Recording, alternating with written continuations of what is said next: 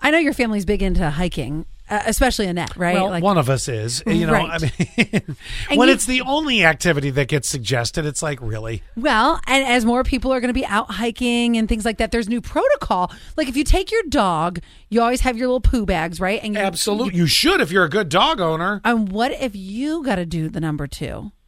Well, I mean, do you carry a uh, one of those old plastic bags you used to get when you'd go to the grocery store before New York banned them? So it used to be that you. You could put a leg in each in each handle. it used to be.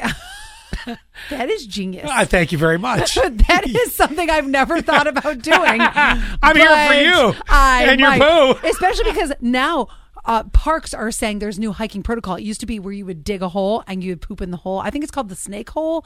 Don't remember. D- that's not important. I have never pooped on a hike. Pee, and I can't go three steps into a forest without a tree telling her you have to pee. now I know it is. It is Mother Nature who's like, "Psst, psst, psst, But never a doo doo. oh yeah, definitely. But now. Well, uh, look who I'm talking to. You've crapped on people's front yards, so this isn't a surprise. but now the new protocol is that if you are a human, not just for dogs, that you take your poo with you. well, you know what I like to do? What do you like to do, do? I like to do what the bears do. After I take a crap in the woods, Ah. Yeah. I I grab a rabbit and I wipe my